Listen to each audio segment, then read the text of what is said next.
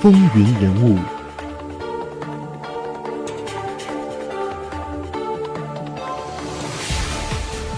欢迎回到风云人物。那我们接下来看一看，就是在安德鲁·约翰逊当选为副总统以后，后来是怎样继任第十七任总统的。那我们知道，林肯是在一八六五年的四月是遇刺身亡。在上期的节目当中，我们在讲到那一伙人暗杀林肯的时候呢，其实他们也是派出了另外一路人马去暗杀当时的副总统安德鲁·约翰逊，但是呢。暗杀副总统的计划没有成功。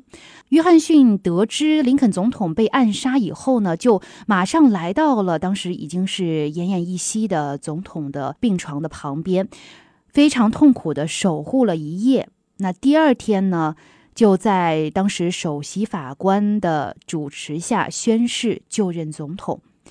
内阁成员在他旅馆的大厅里面集合。而约翰逊当时是对内阁成员说过这样的话：“他说，这样重大的职责突然降落到我身上，我实在觉得难以胜任。我过去对付这个叛乱所采取的措施，必须成为我们国家前途的保证措施。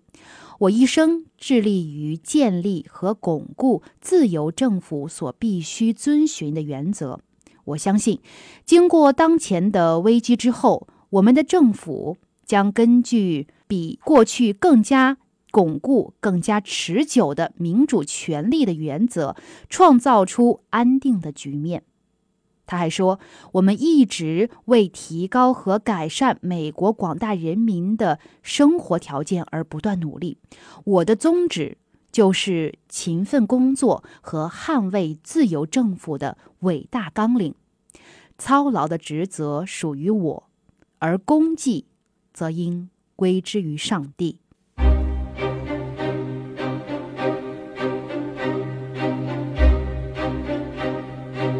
在约翰逊继任总统之后，他可以说是卷入了美国历史上空前的严酷的政府内部纷争之中。这主要是关于前联邦各州的重建问题。约翰逊和林肯主张非常相近的，他们主张是缓和的重建。实际上呢，这就意味着是把各州政府交给白种人去管理。可是国会中，共和党的领袖们呢，就主张要采取激进的重建办法，他们就要求对黑奴授予公民权。那其实呢，各党提出来的各种方式，或者是激进，或者是缓和，都是基于自己政党的这个利益考虑来提出的这样一种方案。那共和党之所以要提出这种所谓的激进的这个重建办法呢，因为是对共和党人特别有利的，因为采取这种重建办法呢。就有可能使当时处于少数的共和党人继续掌握一定的权利，同时呢，这样做还因为联邦政府激进的共和党人认为约翰逊是软弱无能的，他比起林肯来更容易控制。那鉴于约翰逊过去曾经是南方贵族中的头面人物的死对头，所以啊，共和党人就认为。约翰逊肯定是会同意他们这样一种激进的重建办法。可是啊，过了两年，共和党人就发现约翰逊跟林肯一样是一个毫无畏惧的人，并且会为了他自己所坚定的信念不顾一切的去奋斗。当共和党人意识到这一点之后，他们就扬言说要把约翰逊逐出白宫，并且由他们自己出任总统。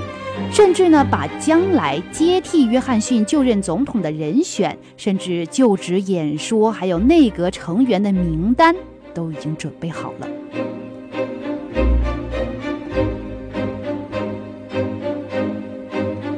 那我们知道，约翰逊他同林肯的政治主张是趋于一致的，所以呢，当他就任总统以后，明确的表示要执行林肯原定的计划。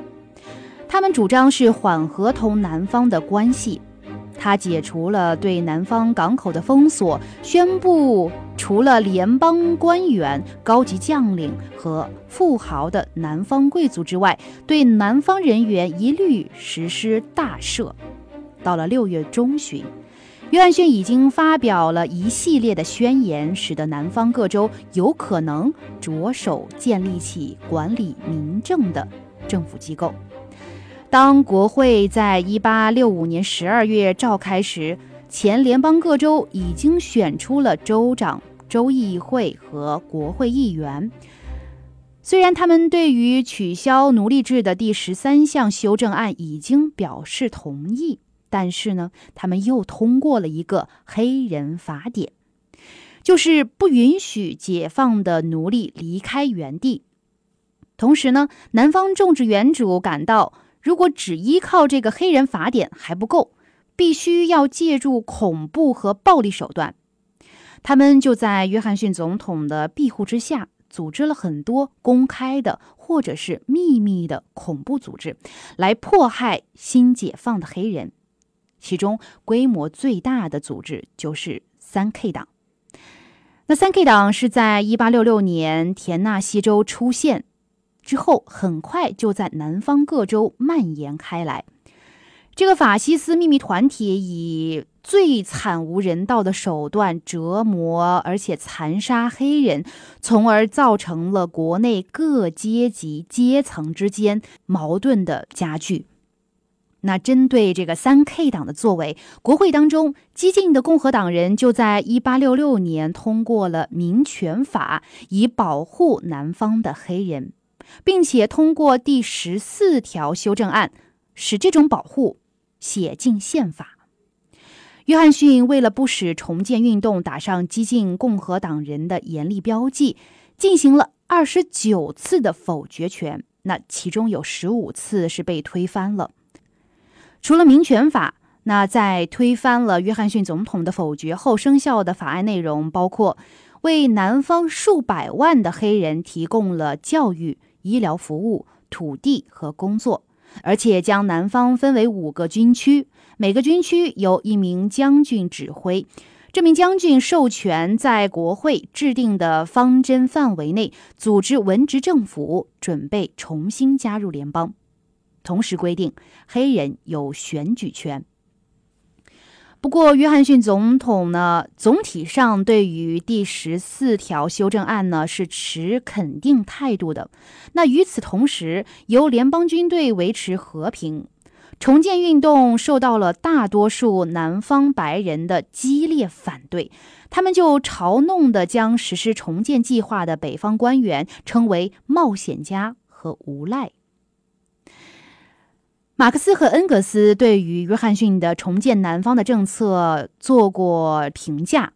马克思在一八六五年六月二十四号写给恩格斯的信中就这样说：“他说，我不喜欢约翰逊的政策，反动已经在美国开始了，而且如果不立即结束这种现象，这种反动将很快就会大大的加强。”而恩格斯在回复的信件中呢，也写到说。